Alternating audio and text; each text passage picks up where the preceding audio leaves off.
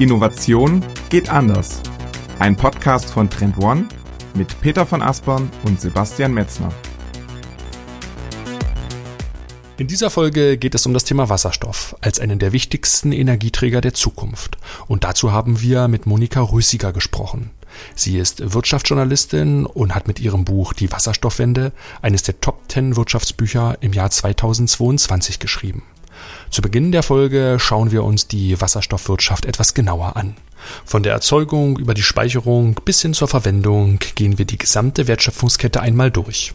Im Mittelteil der Folge beleuchten wir, welche Rolle das Element Wasserstoff bei der Energiewende spielen wird. Im Fokus dabei steht der grüne Wasserstoff. Wir fragen, wo steht die deutsche Wirtschaft und Politik beim Ausbau dieser so wichtigen Infrastruktur? Anhand vieler Pilotprojekte beschreibt Monika Rösiger, wo in der Industrie schon heute Wasserstoff zum Einsatz kommt. Eine besonders transformative Wirkung hat der Wasserstoff im Bereich der Mobilität. Ob zu Land, zu Wasser oder zu Luft, wer erfahren will, in welchen dieser Bereiche die Transformation am größten ist, der hört die Folge am besten bis zum Ende.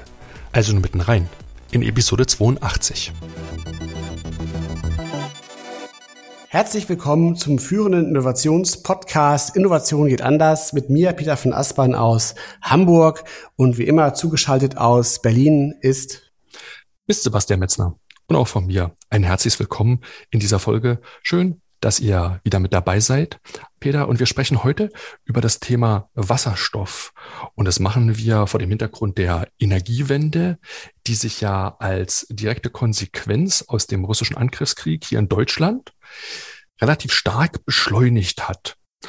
Aber, und das muss man sagen, unser Blick geht ehrlich gesagt schon viel, viel weiter in die Zukunft, denn das Ziel der Klimaneutralität im Jahre 2045, das muss man eigentlich in den Blick nehmen, weil wenn man das nachrechnet, dann ist das Jahr 2045 näher an uns dran, als das Jahr 2000, glaube ich, weg ist. Und das ist schon beachtlich. Und Wasserstoff spielt dabei eine ganz, ganz bedeutende Rolle. Ja, absolut. Also jetzt du sagst, eigentlich erschreckend, ne? wie, wie nah das Jahr 2045 ähm, schon an uns dran ist. Und genau richtig. Ähm, Wasserstoff ist ein absoluter Schlüssel für das Gelingen der Energiewende. Und wir merken aber, dass dieses Thema Wasserstoff ähm, so hierzulande ja in den Medien und in der Berichterstattung ja eher so immer so nebenbei nochmal erwähnt wird. Da gibt es ja noch diese Wasserstoffoption und gar nicht so richtig hinreichend tief ausgeleuchtet wird. Und aus dem Grund wollen wir uns heute einmal diesem Thema annähern, weil Wasserstoff, wie gesagt, ein ganz wesentlicher Erfolgsfaktor für das Gelingen der Nachhaltigkeitstransformation hierzulande sein kann.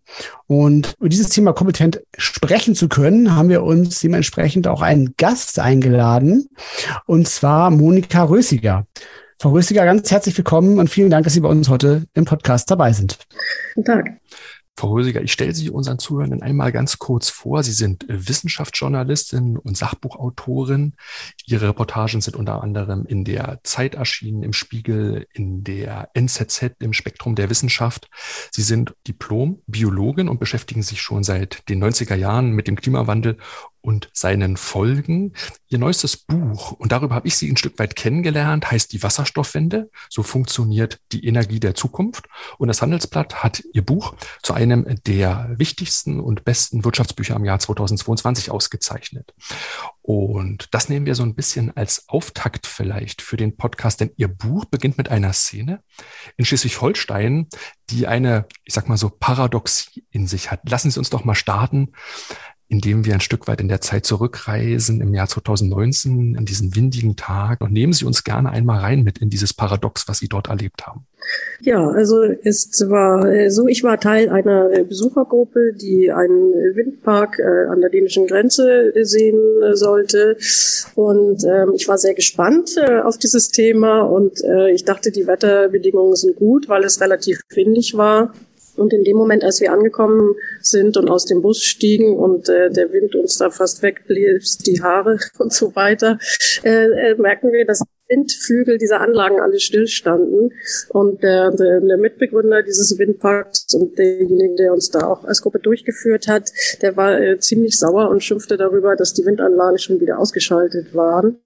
Und äh, wie sich beim Rundumblick herausstellte, waren es eben nicht nur die eigenen Anlagen im Windpark, sondern auch die Windmühlen, die man drumherum äh, sah. Und ich wusste erst überhaupt nicht, was das war. Und er erklärte es dann äh, mit dem sogenannten Einspeisemanagement.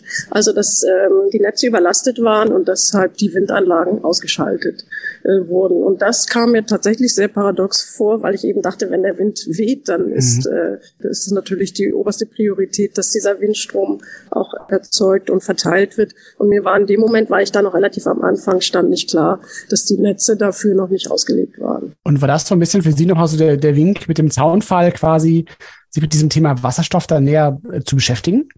Ja und nein. Also mit dem Thema Wasserstoff war ich schon sehr viel früher immer mal wieder in Berührung gekommen, weil ich mich auch schon sehr, sehr lange für das Thema äh, erneuerbare Energien, also speziell aber Photovoltaik interessiert hatte. Dann mhm. kam Offshore-Windenergie dazu und dann eben diese Windenergie an Land. Und dann äh, fing ich an, ein bisschen tiefer zu graben was das eigentlich auf sich hat. Jedem war vielleicht bewusst und auch mir dieses Energieeinspeisegesetz. Es gibt einen Vorrang für erneuerbare Energien. Und mir war zu dem Zeitpunkt einfach nicht bewusst, dass die Anlagen ausgeschaltet werden, weil sie einfacher regulierbar sind als ein schwerfälliges Kohlekraftwerk zum Beispiel. Und da kam das Thema Wasserstoff dann eben auch nochmal ins Spiel, weil der Leiter dieser Besuchergruppe und der Mitbegründer des Windparks eben auch erklärte, man könnte diesen Windstrom doch benutzen, um dann diesen sogenannten grünen Wasserstoff zu erzeugen und dann auch sinnvoll zu verwenden. Zum Beispiel, indem man ihn dann entweder ins Erdgasnetz einspeist, dort äh, lief äh, zufällig auch eine große Leitung lang, oder diesen grünen Wasserstoff benutzt, um ihn an eine noch zu bauende Tankstelle zu bringen und dann zum Beispiel LKWs tanken zu lassen. Das war damals das Ziel. Mhm. Und da haben Sie quasi das erste Mal so ein Stück weit diese Verbindung zwischen den erneuerbaren Energie, dann wenn die Sonne scheint und der Wind bläst und dann sozusagen die Speicherung dieses Stromes, wenn er nicht eingespeist werden kann, die Überführung quasi von Wasserstoff kennengelernt. Was mich an Ihrem Buch so fasziniert hat, war die unheimliche Dichte an Praxisbeispielen, die Sie zum Teil besucht haben, aber zum Teil auch recherchiert haben. Man bekommt dadurch so einen Eindruck, dass wahnsinnig viel geht. Und für mich war das ein Stück weit augenöffnend, weil ich im Gegenteil zu Ihrer Schilderung die Wahrnehmung hatte, oh, das sind so einzelne Pilotprojekte, aber wenn man Ihr Buch so durchgeht, merkt man, da geht eine ganze Menge. Und das hat mich überrascht. War das für Sie ebenfalls so überraschend, dass Sie in der Recherche in so vielen praktischen Beispielen, wo schon Pilotprojekte gefahren werden, dann konfrontiert worden sind? Ja, da kann ich Ihnen nur zustimmen. Also ich wusste am Anfang zwar, es gab da einige Projekte und äh, je mehr ich recherchierte und je tiefer ich grub, desto äh, größer wurde das Ganze. Und am Ende und aus heutiger Sicht, das ist ja nun auch schon ein bisschen her, dass mein Buch erschienen ist, ist das halt ein, ein, unüberschaubares Feld geworden. Jetzt sind diese Projekte geradezu, die schießen ja wie Pilze aus dem Boden und Gott sei Dank kann man nur sagen. Ja, mhm. aber es hat eben auch äh, sehr überrascht und im positiven Sinne und dann eben auch motiviert, da das auch sehr teilweise eben sehr detailliert äh, aufzuschreiben. Und ich habe dann eben auch gemerkt, dass jeder Bereich, den ich auch beschreibe, äh, doch unglaublich äh, kompliziert oder komplex und auch wieder sehr anders ist. Also man musste sich da in jeden Bereich auch sehr einarbeiten, weil es ist einfach ein Unterschied, ob man es mit einem Stahlwerk zu tun hat oder mit einer Wasserstofftankstelle oder mit einem LKW oder mit einem Flugzeug und oder mit einem Hochseeschiff und all diese Bereiche, um ein paar zu nennen, die kommen ja alle in meinem Buch vor. Und äh, jeder Bereich hat dann nochmal sein eigenes Fachvokabular und seine eigenen wissenschaftlichen Untersuchungen. Also das war dann schon sehr umfänglich. Das hätte ich vorher auch nicht gedacht. Aber es ist trotzdem wahnsinnig lebendig und praxisnah erzählt. Man hat den Eindruck tatsächlich, ähm, Teil dieser Besuchergruppe zu sein, wenn man, wenn man Ihr Buch liest. So ging es mir zum Beispiel. Und lassen Sie uns gerne über den Stoff Wasserstoff einmal zu Beginn, über das chemische Element des Wasserstoffes einmal sprechen, weil das ist so ein bisschen die Grundlage, die wir für die Hörenden hier legen müssen. Denn die Knallgasreaktion aus dem Chemieunterricht, die kennt jeder von uns noch sehr, sehr gut. Aber vielleicht fangen wir damit mal an. Was ist für Sie eigentlich das Element Wasserstoff Genau, also vielleicht rein chemisch nochmal kurz gesagt, dass eben Wasserstoff unter Normalbedingungen gasförmig ist und eine geringe Dichte hat. Das führt dann zu gewissen Schwierigkeiten bei Speicherung und Transport. Aber das ist eben nicht unmöglich und äh, mit Wasserstoff wird ja auch schon sehr, sehr lange äh, gearbeitet. Das ist also überhaupt keine Neuigkeit. Und für die Energiewende ist er eben insofern wichtig, weil er sehr vielfältig ist. Also er ist eben bekannt ja schon seit gut 100 Jahren als, als Grundstoff in der Chemieindustrie. Da wird er nach wie vor verwendet und gebraucht. Dann ist Wasserstoff bekanntermaßen Energieträger und ist ein ideales Speichermedium. Und das Thema Speicherung hatten wir ja kurz am Anfang schon mal angesprochen. Und ähm, das umreißt vielleicht so ein bisschen, warum äh, Wasserstoff jetzt diese Technologie Power to X und äh, Power to Gas, also mit Strom den mhm. Wasserstoff zu erzeugen, warum die jetzt so wichtig geworden ist. Also ich war leider immer in Chemie, war ich ein recht schlechter Schüler tatsächlich. Ähm, ich bin da nie so richtig reingekommen. Im Nachhinein eigentlich schade, weil es total interessant ist. Aber ich würde gerne mal verstehen, äh, weil Sebastian hat gerade das, das Wort, das, den Begriff Knallgasreaktion benutzt. Ich, ich, da bin ich schon raus. Aber ich weiß auf jeden Fall, dass Wasserstoff ja auch nicht ungefährlich ist. Und das würde mich nochmal interessieren. Ähm, also wie, wie äh, gefährlich oder nicht gefährlich ist denn tatsächlich der Umgang mit Wasserstoff?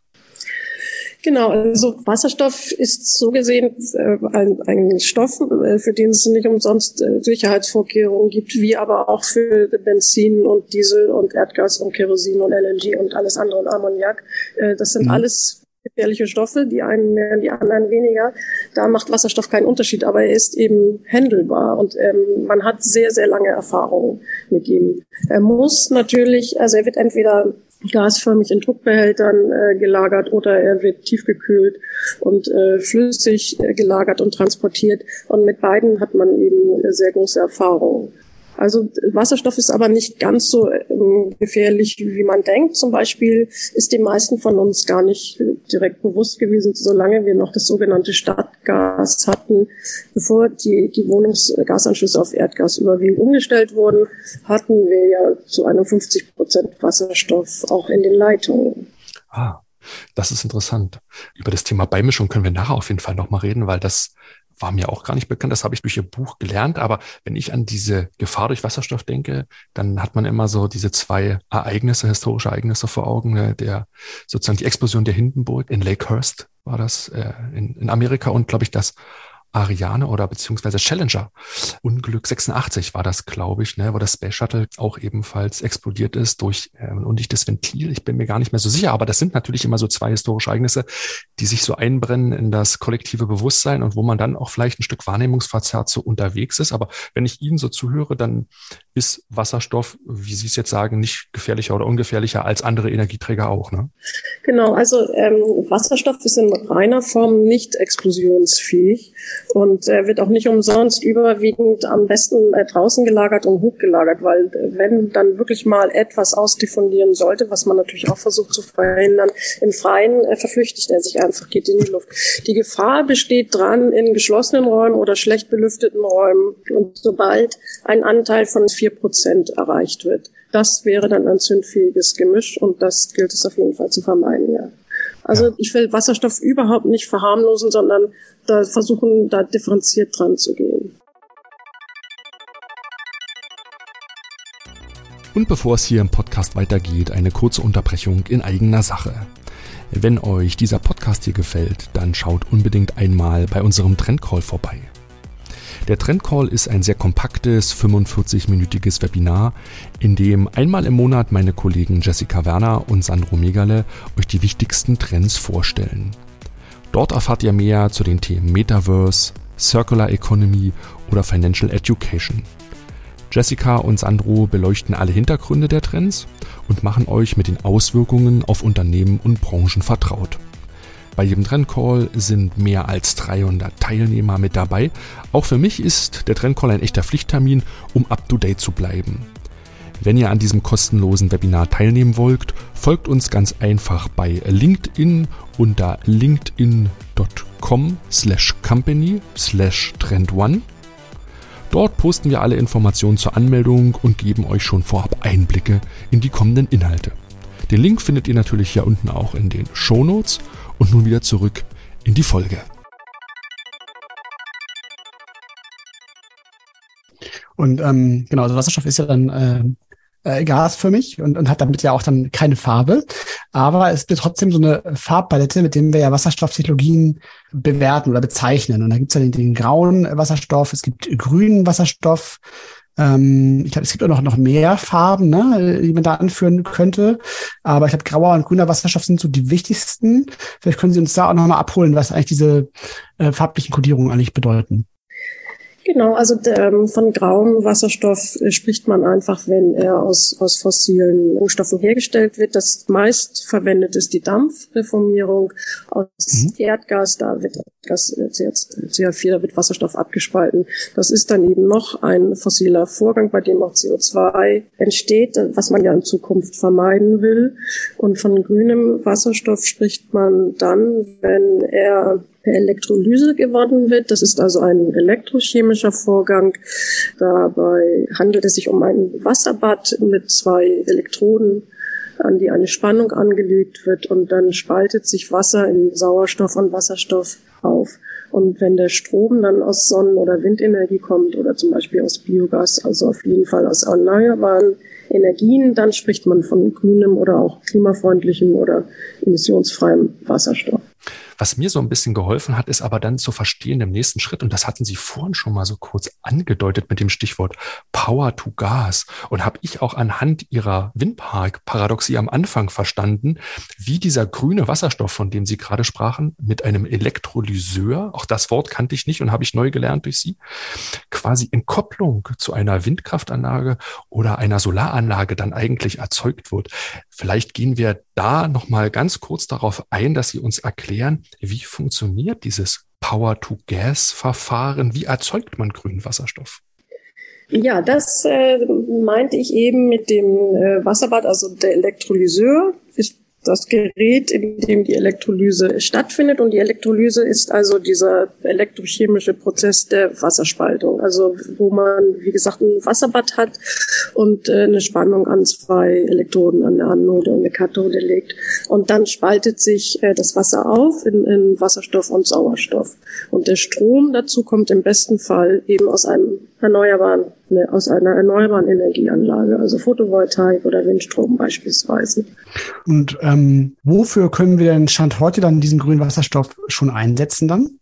Also Wasserstoff ist sehr vielseitig einsetzbar. Erstmal könnte man ihn natürlich da, wo er eh schon eingesetzt wird in der chemischen Industrie, würde er dann dazu führen, wenn man den sogenannten grauen Wasserstoff, den ich vorhin beschrieben habe, ersetzt durch grünen Wasserstoff, dann würde man da schon mal eine CO2-Reduktion erreichen. Also das mhm. würde Stoffchemie. Da, wo es möglich ist, ist es auch nicht immer möglich. Aber ähm, grundsätzlich gilt der industrielle Sektor als der, der wichtigste Bereich, um äh, grünen Wasserstoff einzusetzen und dort die Emissionen zu reduzieren. Und Beispiele, die dafür nicht nur in meinem Buch, sondern jetzt auch in den Medien sehr oft genannt werden, ist eben die Metallindustrie und da allen voran die Stahl- oder Kupferindustrie. Und wenn man über Stahl nachdenkt, dann hat man vielleicht äh, nicht ganz so unrecht das Bild mit diesen großen Öfen, die sehr viel Energie mhm. brauchen, also Verbrennung äh, vor Augen. Und ähm, es gibt eben die Möglichkeit, das Eisenerz eben auch zu reduzieren, indem man entweder so wie es hier in Hamburg schon lange gemacht wird, indem man Erdgas einsetzt, oder dann dieses Erdgas in Zukunft, das wird dann auch passieren, durch einen solchen grünen Wasserstoff ersetzt. Dann würde er die Funktion eines Reduktionsmittels haben und man bräuchte eben nicht mehr diese Kokskohleverbrennung. Und da, das ist jetzt aber auch der Trend der Zukunft. Also da werden sich hier in Deutschland und auch Europa die Unternehmen da auch umorientieren hin. Mhm. Der sogenannte grüne Stahl, der das dann wäre. Lassen ja. wir uns aber vielleicht noch mal ganz kurz dabei bleiben. Gibt es noch weitere Verwendungszwecke neben der Industrie? Das Thema Mobilität hatten Sie so kurz angesprochen, das Thema auch eventuell Heizen oder Wärme zu Hause. Ist das ein Thema, wo Wasserstoff zukünftig eingesetzt wird? Genau, also äh, Mobilität ist der ganz wichtige zweite Sektor, wo man da auch unterscheiden sollte, wo man ihn einsetzt. Aber nach jetzigem Stand ist es so, dass es im Schwerlastverkehr auf jeden Fall eine Bedeutung haben wird, da wo eben nicht reine Elektromobilität, also rein batterieelektrische Mobilität zum Zuge kommen kann. Das ist bei, bei schweren Lasten und bei langen Strecken der Fall. Dann wäre es natürlich auch bei Überland- und Fernbussen denkbar, dass man dort eben äh, Wasserstoff einsetzt. Den Schiffsverkehr genauso, also wenn es um interkontinentalen Schiffsverkehr, Hochseeschiffe, Containerschiffe geht und im Flugverkehr, wenn es vor allem dann um Langstreckenflüge, aber wahrscheinlich auch um Mittelstreckenflüge geht. Bei Kurzstreckenflügen könnte man eventuell noch rein batterieelektrisch hinkommen. Da gibt es ja schon interessante äh, Versuche auch. Und nun ist es meistens so, dass der Wasserstoff, Sie hatten es vorhin so erklärt, an der Küste, so stelle ich mir das immer vor, erzeugt wird, da wo viele Windkraftanlagen stehen oder im norddeutschen Raum insgesamt, ne, Schleswig-Holstein, aber auch Niedersachsen, Mecklenburg-Vorpommern, Brandenburg. Wenn man da durch die Landschaft fährt, dann sieht man wahnsinnig viele Windparks. Und ja, wenn der Wind doll steht, dann sind die meistens ausgeschaltet, weil die Netze überlastet sind, weil der Strom nicht verbraucht wird und auch nicht vielleicht in den Süden transportiert werden kann, wo der Strom dann tatsächlich durch viele auch industrielle Großanlagen benötigt wird. Das heißt, man muss im Grunde speichern und den Wasserstoff transportieren. Vielleicht können Sie uns da noch mal so ein bisschen auch technisch mit reinnehmen, ganz kurz als Überblick. Wie speichert man denn Wasserstoff? Und wie transportiert man den am Ende des Tages von der Windkraftanlage dahin, wo er wirklich gebraucht wird? Ja, es gibt sehr unterschiedliche äh, Speichersysteme. Ähm, vorhin hatte ich kurz angesprochen, man kann ihn entweder äh, gasförmig in Druckbehältern speichern oder also sehr stark gekühlt auf minus 253 Grad, damit er flüssig ist. Die mhm. ähm, Wasserstoff wird natürlich grundsätzlich in Spezialbehältern sowohl transportiert als auch aufbewahrt. Der Transport kann auf sehr unterschiedliche Weise entsprechend auch geschehen, also entweder mit Lastwagen, äh, mit Schiffen und so weiter. Da, da gibt es schon viele Möglichkeiten. Ich möchte aber auch noch andere Speichermöglichkeiten äh, benennen. Man kann den Wasserstoff auch chemisch speichern. Ähm, ein gutes Beispiel sind diese sogenannten LOHC. Das sind organische ölartige Trägerstoffe, an denen der Wasserstoff gebunden werden kann und an anderer Stelle wieder freigesetzt wird. Es gibt auch noch andere organische Trägerstoffe, in denen Wasserstoff gespeichert werden kann. Und äh, dann, was man auch öfter noch hört, auch in den Medien, da geht es um äh, grünes Methanol, grünes Ammoniak. Das heißt, Methanol und Ammoniak an sich sind eben sehr bekannte äh, Stoffe und in ihrer sogenannten grünen Variante wären sie dann auch emissionsfrei hergestellt. Aber auch das ist nicht harmlos, also weil es eben auch ein Gefahrstoff ist. Also jedes dieser jetzt eben genannten Beispiele hat äh, Vor- und Nachteile und es wird dann immer abgewogen werden, wofür wird der Wasserstoff dann gebraucht. Also lohnt sich zum Beispiel diese energieaufwendige Verflüssigung, da brauchen sie ja wiederum Energie. Das lohnt sich dann zum Beispiel, wenn es als, wenn er als Treibstoff in flüssiger Form auch verwendet werden soll. So, also es wird sehr differenziert vorgehen, je nach lokalen Gegebenheiten und äh, Bedarfen dann seitens der Industrie oder der anderen Abnehmer. Mhm. Und ist sozusagen dann eine Antwort darauf, dann diese Sektorkopplung, dass man quasi dann Industrie und Energiewirtschaft dann holistisch tatsächlich betrachtet und nicht quasi, ne, also einzeln die Energiebranche sich überlegt, äh, was sie mit dem Wasserstoff macht und die Energie, äh, die Industrie hat ganz andere Anforderungen, sondern es geht ja dann darum, bei dieser Sektorkopplung, dass ja konsolidiert zu betrachten, wenn ich das richtig verstanden habe, oder? Genau, da geht es äh, ganz richtig um eine ganzheitliche Betrachtungsweise und, und Sektorkopplung heißt eigentlich nichts anderes, als dass man äh, jetzt versucht, äh, verschiedene Wirtschaftsbereiche miteinander zu verbinden.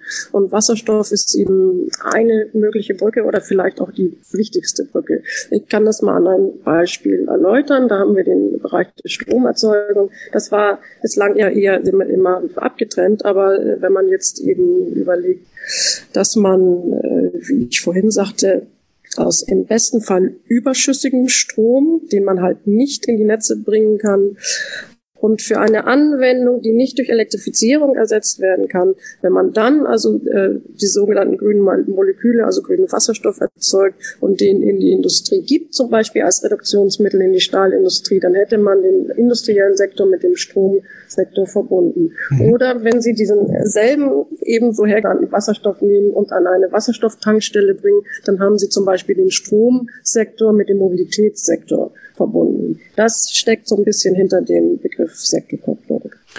Das ist ein ganz, ganz wichtiges Prinzip und mir ist das auch vor allen Dingen deutlich geworden, als ich über dieses Reallabor Hamburg, was Sie sehr gut beschreiben, kennengelernt habe, weil hier kooperieren ja 50 Partner aus der Wirtschaft, aus der Forschung, aus der Politik. Und da ist ja das Ziel sozusagen dieses Labores, das auch tatsächlich über die Sektoren in die Praxis zu führen. Lassen Sie uns ganz kurz mal beleuchten, was dieses Reallabor Hamburg, der Wirtschaftsstandort Hamburg ist und was dort tatsächlich gemacht wird, um dieses Thema Wasserstoff ins Fliegen zu bekommen.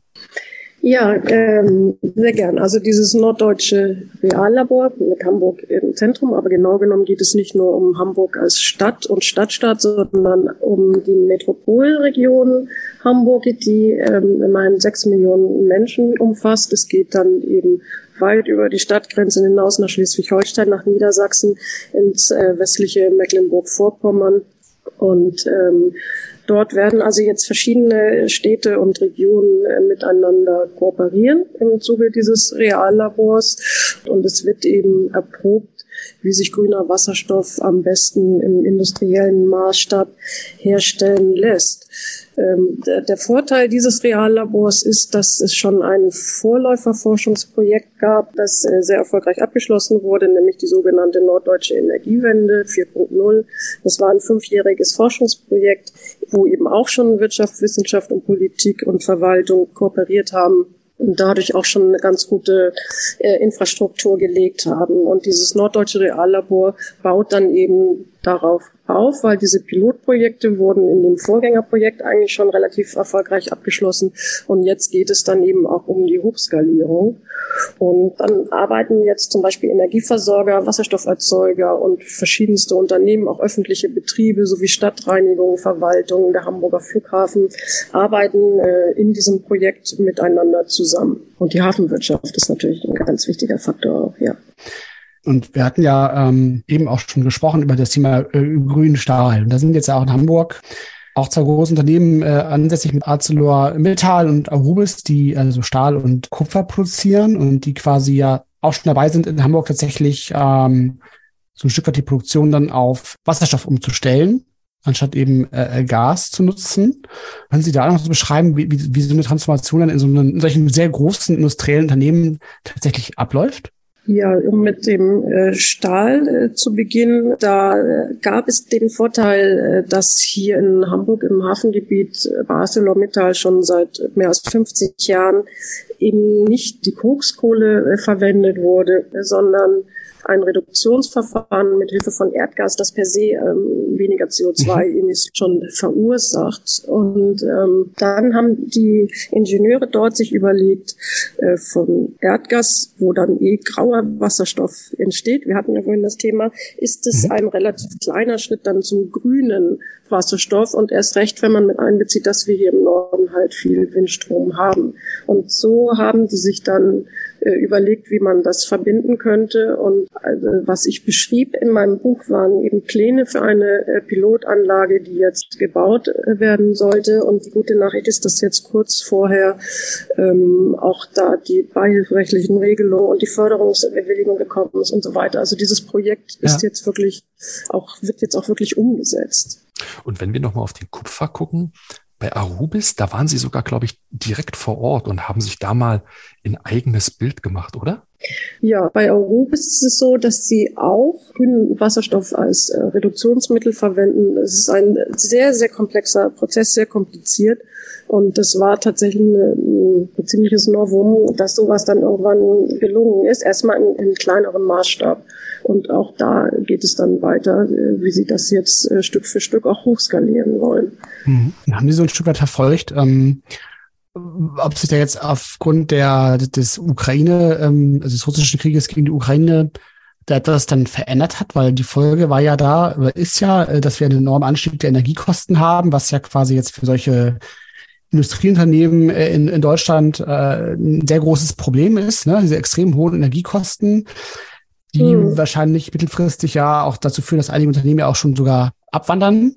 Ähm, ist dann da quasi dieses Wasserstoffthema, also hilft das dabei oder macht es das dann doch erstmal sogar noch teurer? Also kann man das so, können Sie das einschätzen? Ähm, ja, das hängt jetzt sehr stark von den äh, Weichenstellungen ab, die hier sowohl auf nationaler Ebene als auch EU-weit äh, getroffen werden. Und es ist zumindest äh, Bewegung in Sicht. Und wir haben ja nun auch eine Bundesregierung, die inzwischen mehr als noch die Vorgängerregierung auf erneuerbare Energien setzt. Das ist ja nun aufgrund dieses Kriegs von Russland gegen die Ukraine so, dass die Notwendigkeit endlich erkannt wurde, obwohl es ja aus Klimaschutzgründen schon immer notwendig war. Aber erst jetzt sieht man eben mhm. auch, dass Wohlstand und alles Mögliche in Gefahr ist. Also äh, Wasserstoff ist überhaupt kein Hinderungsgrund, ganz im Gegenteil. Auch da sieht man die Notwendigkeit und dieser ähm, sogenannte grüne Wasserstoff ist teilweise, ja kurioserweise, auch schon äh, günstiger dann geworden, als die Erdgaspreise äh, so in die Höhe geschossen sind, auch aus den bekannten Gründen, dass es sogar theoretisch konkurrenzfähig gewesen wäre. Was jetzt fehlt, und das hätte man auch vorher schon beginnen können, ist diese Wasserstoffindustrie dann auch wirklich aufzubauen anschauen. Und man sieht vielleicht am Beispiel der USA, dort hat es ja einen Beschluss gegeben, da wird dann äh, auch sehr viel staatliche Unterstützung in eine entsprechende Infrastruktur gesteckt. Und äh, sowas ähnliches wird dann hier wohl auch in Deutschland und in, in der EU erfolgen. Das bringt uns wieder zurück zum grünen Stahl und zu grünen Kupferprodukten. Die sind in der Tat, wenn sie mit grünem Wasserstoff erzeugt worden sind, sehr, sehr klimafreundlich, fast schon klimaneutral. Aber der große Nachteil, sie sind wirtschaftlich halt sehr teuer herzustellen. Ne? Sie hatten es gerade angesprochen, es muss dort intensiv dazu geforscht werden in Pilotprojekten, dann muss das in Großanlagen skaliert werden. Das kann man sich meistens gar nicht so vorstellen. Peter, vielleicht erinnerst du dich noch an den Podcast mit dem Herrn Heinemann von Corvestro, der uns auch mal diese großskalierigen mhm. chemischen Anlagen damals beschrieben hat. Ich will aber noch mal darauf hinaus, auf dieses Zusammenspiel von Politik und von Wirtschaft. Denn, Sie haben es gerade schon angesprochen, da müssen bestimmte Fördermechanismen greifen. Denn das Angebot an grünen Wasserstoff muss ja parallel zur Nachfrage hochgefahren werden. Es muss sich so immer so die Waage halten. Wenn nur die Nachfrage nach oben geht, wie es jetzt vielleicht durch die Energiepreise war, das Angebot aber nicht mitzieht, dann haben wir da so ein bisschen so eine Differenz. Also diese beidseitige Entwicklung, ist es dann in der Tat tatsächlich so, dass Politik hier eine Schlüsselrolle hat, dass diese Technologie in Deutschland aufgebaut werden kann? Ja, und diese Rolle hat die Politik jetzt unzweifelhaft erkannt und wird ja auch entsprechende Förderung geben, denn ohne diese Förderung kann es jetzt auch gar nicht gehen. Ähm, inzwischen ist es so, dass man am Beispiel Grünen Stahl kann man es noch mal sagen, äh, die Politik dort auch die sogenannten Contracts for Difference dieses Modell einführt, was eben bedeutet, dass am Anfang wohl es noch sehr viel teurer sein wird, solche Produkte anzubieten wie grünen Stahl, dass eine Differenz gezahlt wird äh, vom Staat beziehungsweise vom Steuerzahler, aber dass in dem Moment, äh, wo dann der Break-Even erreicht ist und dann Gewinne eingefahren werden, dass dann eben das Geld auch wieder zurückgezahlt wird. Und so lässt sich das dann tatsächlich aufbauen. Die technische Hochskalierung ja, die ist auch nicht ganz einfach. Also das will ich auch nicht verharmlosen, aber sie, äh, sie ist nicht das Schwierigste, sondern das Schwierigste war, dass bislang den Unternehmen Knüppel zwischen die Beine geworfen wurden, dass sie keine Geschäftsmodelle entwickeln konnten. Dadurch, dass der, der Strom zum Beispiel immer sehr, erheblich viel teurer war als zum Beispiel Gas. Und das ähm, hat sich ja nun geändert, wie wir gesehen haben. Gas ist plötzlich ein knappes und sehr teures Gut geworden. Und jetzt hat man eingesehen, dass es wirklich sinnvoll ist, in die Erneuerbaren zu investieren. Und man weiß ja auch, dass der Strom, der dann produziert wird, äh, zum Beispiel von Photovoltaik, ist das günstigste, was es überhaupt gibt. Äh, das wissen jetzt auch die anderen großen Energieerzeuger. Also äh, mittel- und langfristig würde, glaube ich, kaum jemand noch freiwillig fossile Rohstoffe ausbeuten wollen, weil die Technik halt so positiv vorangeschritten ist. Es ist jetzt die günstigste Methode. Aber wir haben jetzt andere Probleme, die auch bekannt sind. Also wir haben Fachkräftemangel, Materialmangel und so weiter. Aber es scheitert mhm. nicht mehr an der Technik. Das war vielleicht vor 30 Jahren eventuell noch so. Da war man noch ein bisschen in den Kinderschuhen, aber das ist längst überwunden. Das heißt ja quasi dann, dass wenn es jetzt hier gelingt, zum Beispiel in Norddeutschland, ne, wo ja sehr viel erneuerbare Energie verfügbar ist, jetzt durch die Windräder beispielsweise, und es dann gelingt, dann im großen Stil dann mit diesen Elektrolyseuren Wasserstoff dann zu produzieren, würde das dann resultieren, dass man im Grunde einfach hier im Norden so eine Art von so eine Art Standortvorteil hat, was so Industrie angeht, weil wir dann eben hier vor Ort sehr viel Wasserstoff produzieren können in Zukunft? Oder ist es eigentlich egal, wenn man den Wasserstoff dann auch problemlos ähm, also nach Süddeutschland transportieren könnte Oder ist das tatsächlich so, dass, dass dieser lokale Ortsvorteil eine Rolle spielt dann? Ja, ich würde sagen, im Moment ist dieser äh, Vorteil äh, noch vorhanden, eben aufgrund der Windenergiekapazitäten, die Sie angesprochen haben. Das ist auf jeden Fall äh, von Vorteil und ich beschreibe auch mindestens ein Beispiel im, im Buch, wo ein der Zulieferer aus äh, Süddeutschland sich äh, speziell mit einem neuen Werk im Norden angesiedelt hat, weil es dort eben in Form von mhm. Windenergie viel erneuerbare Energien gibt. Aber grundsätzlich würde ich sagen, äh, und das ist auch schon auf dem Weg, das kann man überall sehen, dass in ganz Deutschland und schließlich auch in, in ganz Europa und natürlich auch in anderen Regionen der Welt. Es wird jetzt parallel daran gearbeitet. Überall versucht man regionale Wasserstoffwirtschaften sozusagen hochzuziehen oder Wertschöpfungsketten, die mit grünem Wasserstoff arbeiten. Das wird überall passieren. Aber der Norden war äh, lange Vorreiter und hat ja auch als erstes eine Wasserstoffstrategie vorgelegt, noch bevor die Bundesregierung das zum Beispiel getan hat. Und der Wasserstoff, könnte der über die bestehende Gasnetzinfrastruktur mittransportiert werden? Weil Gasnetze gibt es ja in Deutschland und wenn das Erdgas zukünftig so ein bisschen das Auslaufmodell ist und wir die Infrastruktur haben, kann man das nicht eins zu eins auch für Wasserstoff nutzen oder ist das technisch, weil Wasserstoff ist das kleinste Molekül, das heißt, man muss unheimlich dicht die Stoffe zusammendrücken, dass es nicht entweichen kann? Kann man die Gasnetze für den Transport von Wasserstoff jetzt beispielsweise in den Süden dann nutzen, dass die gar nicht umsiedeln müssten? Ist das eine Alternative? Jein, würde ich mal sagen.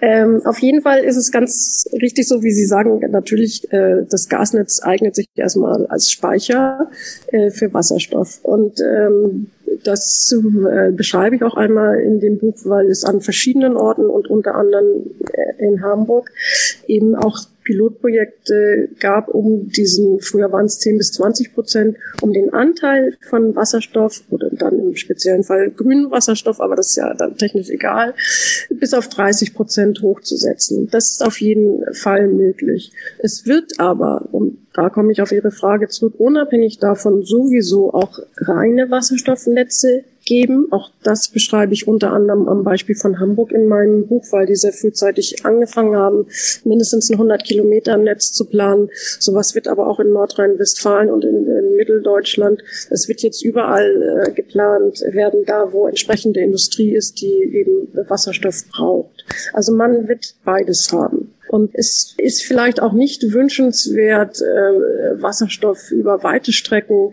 äh, durch die Lande zu transportieren. Ich vermute mal, das wird man sehr stark versuchen, regional zu beschränken und das ist dann auch sehr sinnvoll.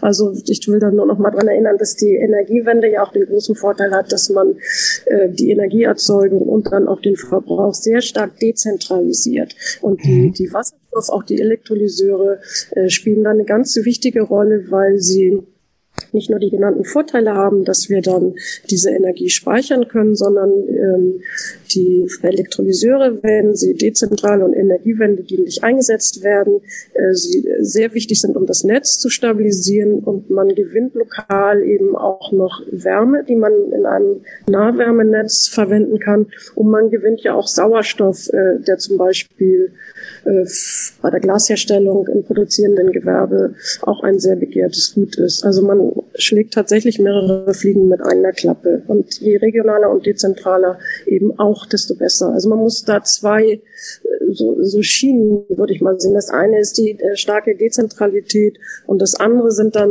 sicher wieder große Zentren, die es auch geben wird, äh, wo sehr große Mengen an äh, grünem Wasserstoff erzeugt werden. Beides wird der Fall sein. Mhm. mhm. Also das ist immer ein interessanter Aspekt tatsächlich, dass dann die Wasserstoffwirtschaft auch mit einer Dezentralisierung der Energieproduktion quasi mit einhergeht, so. Also das, das war mir gar nicht so bewusst, aber das ist immer total interessant. Aber heißt das dann im Umkehrschluss, dass wir, also haben wir in Deutschland denn ausreichend potenzielle erneuerbare Energie, um ausreichend viel Wasserstoff für unsere Industrie beispielsweise hier zu produzieren? Oder ähm, wird es dabei bleiben, dass wir ein Energieimportland bleiben dann an der Stelle? Ja, das muss ich leider mit Ja beantworten. Äh, wir werden ein Energieimportland bleiben.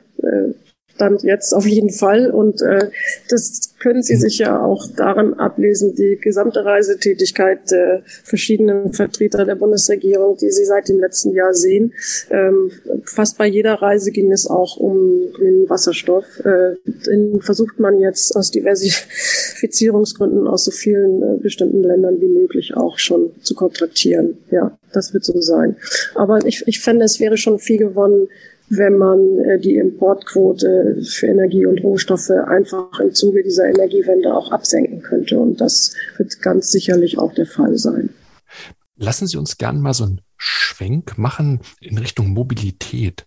Da haben Sie vorhin schon gesagt, dass zum Beispiel die Pkw-Flotten, die wir in Deutschland hier auf den Straßen haben, durch die Wasserstoffwende gar nicht so sehr beeinträchtigt werden, weil wir da über eine Elektrifizierung sprechen und mit dieser Hochvolt-Akku-Technologie, die wir haben, ist es ja wahrscheinlich besser, PKWs elektrisch zu betreiben, weil der Strom, der aus der Wallbox kommt, der ist eh schon grün, wenn er denn mit Windkraft oder Photovoltaik mit der Sonne erzeugt worden ist. Aber zum Beispiel, Sie haben vorhin gesagt, mit Bussen, aber auch für Lastkraftwagen ist der grüne Wasserstoff auf jeden Fall eine der Zukunftstechnologien, wenn es zum Beispiel um Mobilität geht. Warum ist das so? Das habe ich mich gefragt. Genau, also beim ähm, bei der individuellen Mobilität und dem Pkw reicht oft ein erstmal ein batterieelektrisch getriebenes Auto aus, wenn es nicht zu weite Strecken fährt und natürlich auch sich in einer Region bewegt, wo es dann entsprechende Lademöglichkeiten gibt. Ähm, es wird in dem Moment schwierig, wo man große Strecken zurücklegt und äh, schwere Lasten zu transportieren hat. Dann müsste eine Batterie sehr stark mitwachsen, würde sehr schwer werden und das ist sowohl technisch, es ist weder sinnvoll noch darstellbar noch ökologisch. Deswegen ähm, macht man da sozusagen einen Cut und sagt, äh, da braucht man dann äh, zum Beispiel für Lkw-Transport, für große, schwere Lkws, 40 Tonnen und so, da braucht man dann den grünen Wasserstoff. Da wird äh, über eine Brennstoffzelle Strom erzeugt. Aber vielleicht, weil es nicht jedem so ganz klar ist, auch äh, diese Geräte und Vehikel werden mit Elektromotoren getrieben und sie haben auch eine Batterie, die ist auch sehr wichtig und notwendig, aber sie kann dann halt entsprechend kleiner sein. Gibt es dann eigentlich tatsächlich schon ähm, solche LKWs, die mit äh, Wasserstoff angetrieben werden? Ja, das fängt jetzt so langsam an. Also es werden erste Modelle hergestellt, schon direkt als Neuwagen. Und ähm, es gibt natürlich auch die große Aufgabe, äh, bestehende Lkw, die noch relativ äh, neu sind, also bevor man sie sofort verschrottet, weil sie ihr Lebensalter noch lange nicht erreicht haben, die kann man natürlich auch umrüsten. Aber das ist nicht ganz einfach, es ist auch nicht ganz billig, weil es auch mit einem gewissen Aufwand verbunden ist und weil äh, die Technik so auch noch nicht hochskaliert ist. Das ist jetzt erstmal noch sehr teure Handarbeit, aber äh, es geht schon in diese Richtung und auch das wird inzwischen auch natürlich gefördert. Es muss auch gefördert werden, sonst kann man es überhaupt nicht finanziell hinkriegen. Es wird sich aber in Zukunft auch in, vor dem Hintergrund lohnen, als ja der Preis für fossile Treibstoffe auch steigen wird, weil die CO2-Steuer äh, steigt und weil mhm. zum Beispiel Mautgebühren eben auch an, an CO2-Emissionen gemessen werden und ähm, dann entsprechend teuer wären. Und ein Kostenargument, was Sie auch gut darstellen, ist ja, dass diese gerade Schwellers-LKWs, die auf Wasserstoffbasis umgerüstet werden, weil die Umrüstung kostet noch relativ viel Geld, dass die dann ähm, wartungsarmer sind und statt, ich sag mal so, alle ein, zwei Jahre durchgesehen werden, nur noch alle fünf Jahre zur Durchsicht kommen und dass sich das dann so wieder amortisiert. Das, das ist auch ein Argument, oder? Das ist ein ganz wichtiges Argument, genau, dass die tatsächlich weniger aufwendig in der Wartung sind. Gibt es denn dann von der äh, Bundesregierung Initiativen, dann dieses Thema äh, Wasserstoff im, im Schwerlastverkehr ähm, äh, voranzutreiben? Also gibt es da so Initiativen? Weil ich frage mich gerade, weil man hat ja immer dieses Henne-Ei-Problem im Prinzip, ne? dass man quasi sagt, okay, ich brauche ja zum einen ähm, die Fahrzeuge, die eben mit Wasserstoff fahren, aber ich brauche ja auch die Tankstelleninfrastruktur, damit diese Fahrzeuge dann unterwegs irgendwie betankt werden können. Aber es baut ja keine Tankstellen, weil es die Lastwagen nicht gibt, aber es kauft auch keine Lastwagen, weil es ja die Tankstellen nicht gibt. Also es ist ja so ein, so ein mhm. Dilemma. Ne? Ähm, gibt es da irgendwelche Ansätze, dann das irgendwie anzugehen oder ist das doch weiter weg? Nein, das, das wird tatsächlich jetzt beides ähm, endlich auch angegangen. Ich beschreibe in meinem Buch äh, ein sehr gelungenes Beispiel aus der Schweiz, die dieses Henne-Ei-Problem von vornherein umgangen haben, indem sich da eine Privatinitiative gegründet hat, die das auf allen Ebenen zugleich angegangen ist, die eben sowohl dafür mhm. gesorgt hat, dass äh, entsprechende Tankstellen aufgebaut werden, als auch, dass sie haben dann einen Kontakt mit einem äh, asiatischen Lkw-Hersteller geschlossen, dass dann äh, solche Lastkraftwagen produziert werden und in der Schweiz auf die Straße kommen. Also das ist auch möglich mhm. gewesen und da werden wir dann jetzt eben auch aufholen. Und zum Beispiel äh, beim Thema Züge äh, wird man ja auch zum Teil eben Wasserstoff einsetzen. Da umgeht man das Henne-Ei-Problem auch, indem man von vornherein auch für eine entsprechende Versorgungsinfrastruktur die mitbedenkt und aufbaut, auch aus einer Hand. Bei den Zügen wäre es dann so, das konnte ich kaum glauben, dass 40 Prozent des deutschen Schienennetzes sind ja noch nicht mal elektrifiziert. Da fahren dann die Dieselloks sozusagen hin und her. Nicht mehr die Dampfkraft, ja. aber immerhin schon die Diesellok. Ja. Also gerade für diese ja, nicht elektrifizierten Strecken wäre das natürlich auch eine Schlüsseltechnologie, oder? Ja, also ich war da ähnlich überrascht wie Sie, muss ich zugeben, weil ich auch irgendwie dachte, Mensch, läuft ja alles, alles elektrisch schon bei uns. Nee, ist gar nicht so der Fall. Und ähm, ja, auch da ist es so, es ist ein Kapitel in meinem Buch, da liefen dann eben die verschiedenen Testreihen gegeneinander, weil man eben sowohl auch rein batterieelektrische äh, Züge verwenden kann und in der Testphase hat, als auch eben ähm, Brennstoffzellen mit Brennstoffzellen und wasserstoffgetriebenen Zügen. Und äh, letztere sind ja in Niedersachsen auch schon seit längerem, seit Ende 2018 waren sie erst im Testbetrieb, sogar mit Fahrgästen schon nach der Pilotphase und dann so erfolgreich, dass man das dann auch fortgeführt hat mit mehreren Zügen. Also das äh, läuft tatsächlich alles schon und beides ist aber noch möglich. Also beides kann auch sinnvoll sein. Aber eventuell läuft es auch dann irgendwann auf eine Hybridlösung mit halt äh, Batterie äh, und Brennstoffzelle hinaus. Das weiß ich nicht, ja. Mhm, mhm. Also dann haben wir jetzt also Straße und, und, und Schiene. Jetzt fehlt auch die Luftfahrtindustrie. Wie sieht's denn äh, da aus? Ich weiß, da gibt's auf jeden Fall ja gerade auch diese, diese E-Fuel-Diskussion, die in der Luftfahrtbranche ja. Äh, eine große Rolle spielt. Ähm, hat das eigentlich auch was mit Wasserstoff zu tun oder ist das doch mal so ein paralleler Strang tatsächlich? Ja, das gehört eben, das gehört auch in diesen ganzen Bereich mit rein, wie man dazu kommt, die Luftfahrt halt äh, CO2-ärmer zu machen oder überhaupt äh, Treibhausgasemissionen zu verringern. Das ist aber auch ein sehr schwieriges Thema. Also die nachhaltigen Flugkraftstoffe sind da ganz wichtig, aber äh, wahrscheinlich eben einfach begrenzt in der Menge, in der Herstellung. Das kriegt man das nicht hin. Ähm, da muss man eben auch andere Möglichkeiten verfolgen und das wird eben auch getan in der Forschung. Also erstmal muss man tatsächlich auch die bestehenden Systeme, weil auch die, selbst wenn jetzt ein Wunder geschieht, die kann man ja nicht einfach äh, von heute auf morgen ausmustern. Also es fängt mhm. tatsächlich damit an, dass man die effizienter macht und nach wie vor verbessert. Daran wird sowieso äh, immer gearbeitet. Und dann guckt man eben auch, wie kann man den grünen Wasserstoff einsetzen. Und auch da gibt es dann unterschiedliche Denkansätze. Also entweder der würde direkt dann in der Gasturbine verbrannt, dann äh, müsste gar nicht so viel äh, am Motor verändert werden, also sehr stark vereinfacht ausgedrückt. Aber es ist dann schon auch ein gewisser Umbau erforderlich, um eben diesen grünen Wasserstoff da in Tanks auch transportieren zu können. Da muss das Flugzeug im Bau auch verändert werden. Oder aber man ähm, setzt auch auf die Brennstoffzelle in, in kleineren äh, Flugzeugen. Und äh, also die Kombination Hybrid, also äh, Brennstoffzelle mit batterieelektrischem Antrieb.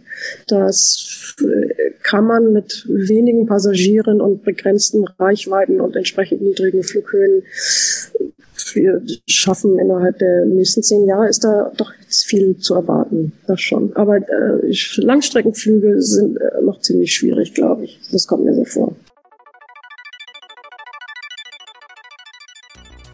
Und an dieser Stelle ein kurzer Hinweis auf unsere Cloud-Lösung, den Trendmanager, den ich euch schon einige Male hier im Podcast vorstellen durfte. Der Trendmanager ist das strategische Werkzeug für eure Innovationsarbeit und hilft allen Innovationsverantwortlichen bei der Digitalisierung von Innovationsprozessen Mit dem Trendmanager habt ihr den Vorteil, eure eigenen Trendradare erstellen zu können und damit ihr die Trends nicht mehr aufwendig identifizieren müsst und wirklich Zeit spart, haben wir den gesamten Content bereits für euch in das Tool getan. Ihr habt Zugriff auf über 17 Megatrends, über 109 Makrotrends und 48.000 Mikrotrendbeispiele und gemeinsam mit euren Teams könnt ihr all diese Trends gemeinsam auswählen und nach verschiedenen Kriterien auch bewerten. So entsteht Schritt für Schritt euer unternehmenseigener Trendradar. Als Orientierungsgeber ist der Trendradar das wichtigste Werkzeug im Umgang mit Trends und das spiegeln uns auch eine Vielzahl von unseren Kunden wie BMW, Stiel oder Cardex. Ihr könnt den Trendmanager jetzt im vollen Funktionsumfang 14 Tage lang testen. Alle Infos findet ihr auf trendmanager.com slash testen. Den Link findet ihr natürlich hier unten auch in den Shownotes. Auf geht's!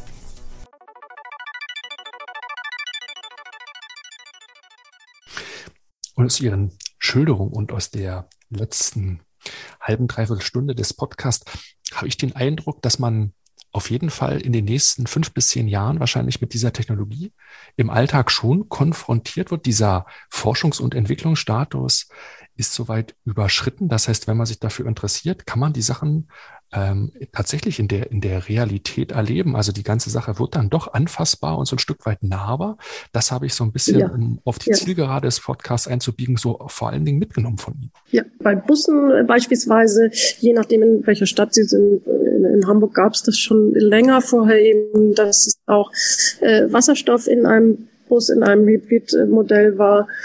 Das werden Sie auch in vielen anderen Bundesländern und Städten dann haben. Dann haben sie die Züge, die wir eben genannt haben. Ähm, dann wird es Fähren geben, die zumindest äh, ja, mit Elektroantrieb laufen, äh, entweder nur batterieelektrisch oder auch schon mit Brennstoffzelle. Also Brennstoffzellen werden ja auch schon eingesetzt. Und dann mit diesen Regionalfliegern, was ich eben sagte, das ist jetzt noch ein Tick hin, aber auch das ist, äh, das rückt zumindest in den Nahbereich heran. Das wird man jetzt tatsächlich in den nächsten zehn Jahren. Da kann man jetzt einiges erleben, ja. Und wenn es die Gasbeimischung ist, von der wir ausgegangen sind ganz am Anfang, dass schon heute in den Gasetagenheizungen, ne, dies, dass dort schon eine Gasbeimischung mit Wasserstoff ist oder dass eventuell die Fernwärme, die unten ankommt bei der Zentralheizung, dass die in Zukunft vielleicht dann durch die grüne Wasserstoffwirtschaft erzeugt worden ist. Da würde ich kurz noch einhaken. Wir haben den Wärmebereich gar nicht besprochen. Ähm, das ist auch nochmal ein Riesenkapitel, nicht nur in meinem Buch, sondern auch in der Diskussion unter den Fachleuten. Und da bin ich aber auch sehr zurückhaltend. Also erstmal ist Wasserstoff viel zu schade zum Verbrennen und zum Verheizen. Und zum Zweiten haben wir einfach sehr viele Alternativen im Bereich der Wärme. Äh, die beschreibe ich dann auch. Also angefangen von Geothermie oder Solarthermie, Wärmepumpen natürlich ganz an erster Stelle, dann die industrielle Abwärme nutzen oder die Abwärme von Müllverbrennungsanlagen, von Rechenzentren. Also je nachdem, wie die, ähm, die lokalen Gegebenheiten sind. Aber da wollte ich mich mit äh, grünem Wasserstoff doch sehr stark zurückhalten. Den Bereich sehe ich da jetzt erstmal nicht als prioritär an. Was ist denn dann äh, zusammengefasst äh, vielleicht der Anwendungsbereich von grünem Wasserstoff, der jetzt vorangehen wird, also wo wir jetzt am häufigsten diesen Einsatz sehen werden. Kann man das so, können Sie das so einschätzen? Ja, ganz wichtig ist die Industrie, ganz mhm. wichtig die Industrie hat da eben große Priorität und die Teile der Mobilität da, wo sie mit rein batterieelektrischen Antrieben nicht weiterkommen. Also entweder in Kombination oder dann auch nur mhm. Wasserstoff. Also das, das ist der Bereich. Und beim Thema Verkehr oder Mobilität äh, wollte ich aber auch nicht vergessen zu sagen, dass es natürlich wünschenswert ist, den Individualverkehr auch ein bisschen äh, überflüssig zu machen, indem man auch sehr stark ein, ein gutes, sicheres und komfortables öffentliches äh, Verkehrsnetz ausbaut, so dass eben auch auf dem Land ähm, nicht immer nur die einzige Option das Auto ist. Also dass man da zumindest eine Wahlfreiheit hat, das wäre doch sehr stark wünschenswert. Absolut, das ist in der Tat sehr, sehr wünschenswert. Wie ist denn Ihr Fazit am Ende ausgefallen nach der Recherchezeit, nach den Besuchen, die Sie hatten? Wenn wir auf das Jahr 2045 gucken, wird das was sozusagen mit der Klimaneutralität? Sind Sie durch die Recherche positiver geworden? Ist das erreichbar für uns? Im Moment befinden wir uns nicht gerade auf dem 1,5 Grad Ziel des Pariser Klimaabkommens, ob wir 2045 ganz neutral werden. Es ist ein sehr, sehr schwieriger Weg. Er ist an sich ambitioniert sowieso, aber er wäre einfacher mhm. gewesen, wenn wir eher angefangen hätten. Und da muss ich eben nochmal auf die Schwierigkeiten kommen. Wir haben jetzt regulativ auf verschiedenen Ebenen noch viel äh, zu bewältigen, dann den Fachkräfte- und Materialmangel die Lieferketten kommen langsam wieder äh, zustande. Und also wir, wir fangen mit einer Verspätung an und müssen ganz viel auf einmal aufbauen. Also es bleibt ambitioniert, man kann es schaffen, aber es wird schwierig. Das kann ich nicht anders sagen. Aber trotzdem muss ich auch das so sagen, ohne grünen Wasserstoff geht es sowieso nicht. Also entweder man bezieht ihn damit ein oder es ist von vornherein zum Scheitern verurteilt. Ganz einfach. Also müssen wir erfolgreich sein am Ende des Tages. Ähm genau, weil sonst können Sie nicht speichern. Also Sie, wenn Sie ein System aufbauen wollen auf, was weiß ich, Wind, Sonne, Biomasse, Wasserkraft in anderen Ländern, Sie brauchen ein Speichermedium und da bietet sich jetzt der grüne Wasserstoff halt einfach an. Haben wir denn, also das vielleicht abschließend würde mich das mal interessieren, ähm, weil wir haben jetzt zum Beispiel bei dem Thema ähm, Solarenergie, das ist jetzt ein ganz anderes Themenfeld, ähm, obwohl da wird ja auch dann äh, grüner Strom erzeugt. Da war ja Deutschland lange führend und richtig gut auch in, in der ähm, Forschung, aber auch in der Produktion von Solarzellen. Und irgendwann wurden wir dann quasi durch den preislichen Wettbewerb ähm, von China abgehängt und die Solarindustrie hier in Deutschland ist eigentlich quasi fast äh, fast zum äh, da liegen gekommen. Jetzt jetzt geht's langsam wieder ein bisschen mhm. los. Ähm, wie ist denn das in der Wasserstoffindustrie? Also haben wir da hier alles, ähm, haben wir alles, was wir brauchen, um da erfolgreich drin zu sein? Oder oder gibt es da auch Dinge, die wir ähm, importieren müssen oder wo wir wieder auch von anderen ähm, Ländern zum Beispiel abhängig sind. Jetzt mal ausgenommen von der Energie. Im Gegenteil, also Deutschland ist tatsächlich führend und ähm, nicht umsonst rufen die entsprechenden Verbände dazu aus, diesen Vorsprung nicht schon wieder zu verspielen und nehmen dann genau, wie Sie ja, genau. richtig sagten, mhm. das war die PV-Industrie. Ähm, wir haben, das kann ich nur noch mal wiederholen, wir haben leider sehr viel Zeit äh, verloren und äh, vor zwei Tagen ungefähr ging es durch die Medien eine große Elektrolyseanlage, die China jetzt aufbaut und so weiter. Also die haben sich da auch schon wieder rangehängt. Die sind natürlich mega schlau. Und ich kann nur sagen, Leute, jetzt kommt mal in die Puschen. Also äh, es, ist jetzt spitz auf Knopf. Wir müssen das jetzt einfach hinkriegen, äh, damit wir nicht wieder das Nachsehen haben. Und wir haben technisch hier alles. Also ich meine, wir haben große Köpfe im Bereich der Ingenieurswissenschaften und Forschung. Und äh, bislang hat die Politik relativ geschlafen. Und wenn sie jetzt nicht endlich die, die Gesetze macht und die Rahmenbedingungen schafft, dass die Unternehmen da Geschäftsmodelle sehen, dann kriegt man es nicht hin, weil wie will man es denn machen? Also China macht es mit einer Planwirtschaft. Äh, das ist für uns kein Modell. Das ist doch ein herrlicher Appell, der uns nochmal die Dringlichkeit und die Notwendigkeit da vor Augen führt, Frau Rüsiger, vielen lieben Dank, dass Sie heute unser Gast waren, dass Sie uns diese ganzen Details und die Beispiele aus der Wasserstoffwirtschaft und der Wasserstoffwende hier geschildert haben. Und wir empfehlen jedem wärmstens das Buch Die Wasserstoffwende, so funktioniert die Energie der Zukunft, erschienen im Körperverlag im letzten Jahr. Das können wir jedem ans Herz legen. Herzlichen Dank, Frau Rüsiger, dass Sie hier bei uns heute zu Gast waren. Sehr gerne und danke gleichfalls. Herzlichen Dank. Sehr gut. Dann habt vielen Dank fürs Zuhören in dieser Woche. Wenn euch der Podcast hier gefallen hat, empfiehlt uns gerne weiter an Freunde und Kollegen. Das freut uns dann immer sehr. Am meisten freuen wir uns darüber, wenn ihr uns eine positive Bewertung auf Apple oder Spotify dalasst. Das hilft uns dabei, den Podcast noch sichtbarer zu machen. Und wenn ihr Lust habt, dann hören wir uns bereits in zwei Wochen wieder. Und zwar am Donnerstag, den 13. April. Dann erscheint Folge 83. Zu Gast werden sein Milena Rottensteiner und Anna Friesen vom Sparkassen Innovation Hub. Bis dahin, macht's gut, habt eine schöne Zeit. Tschüss, tschüss. Ciao, ciao.